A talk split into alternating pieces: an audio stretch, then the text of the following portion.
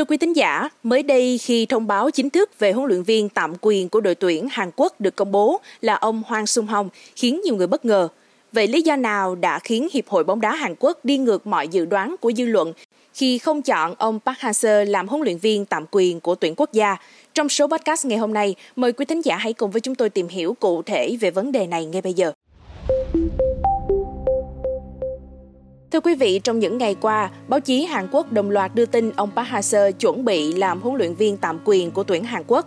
Mọi dư luận đều khẳng định chắc nịch rằng cựu huấn luyện viên tuyển Việt Nam sẽ ký hợp đồng sau buổi họp của Ủy ban Tăng cường Sức mạnh đội tuyển Hàn Quốc thuộc K F A chiều ngày hai mươi bảy tháng hai.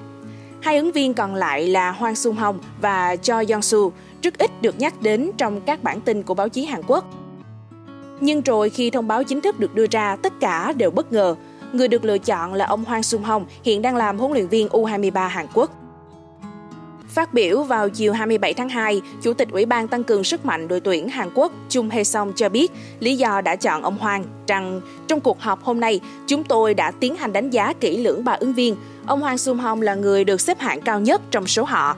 Trên thế giới đã có nhiều nước sử dụng cùng một huấn luyện viên cho đội tuyển quốc gia lẫn các đội trẻ, đó là điều bình thường. Ông Hwang Sun Hong sẽ đảm nhận vai trò huấn luyện viên tuyển quốc gia Hàn Quốc ở hai trận gặp Thái Lan tại vòng loại World Cup hai không hai sáu trong tháng ba.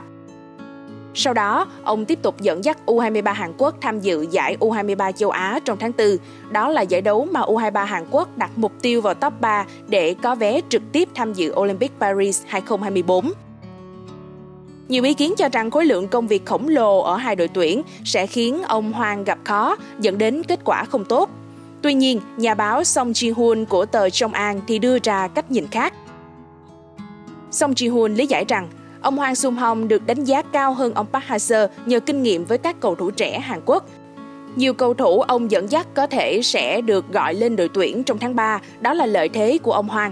Tấm huy chương vàng a xê át mười chín hồi năm ngoái là tiêu chí để K F A đặt trọn niềm tin vào chiến lược gia này. Còn ông Chung Hae-seong cũng tỏ thái độ tin tưởng với ông Hwang khi phát biểu. Chúng tôi có những lo lắng về quá trình tranh vé đi Olympic của đội U hai mươi ba và tham dự vòng loại World Cup của đội tuyển. Nhưng dù huấn luyện viên Hwang Sun Hong phải làm việc ở cả hai bên, thì mọi vấn đề về lịch thi đấu đều không quá nghiêm trọng. Xin cảm ơn quý thính giả đã lắng nghe số podcast ngày hôm nay. Đừng quên theo dõi để tiếp tục đồng hành với podcast Báo Tuổi Trẻ trong những số phát sóng lần sau. Xin chào tạm biệt và hẹn gặp lại.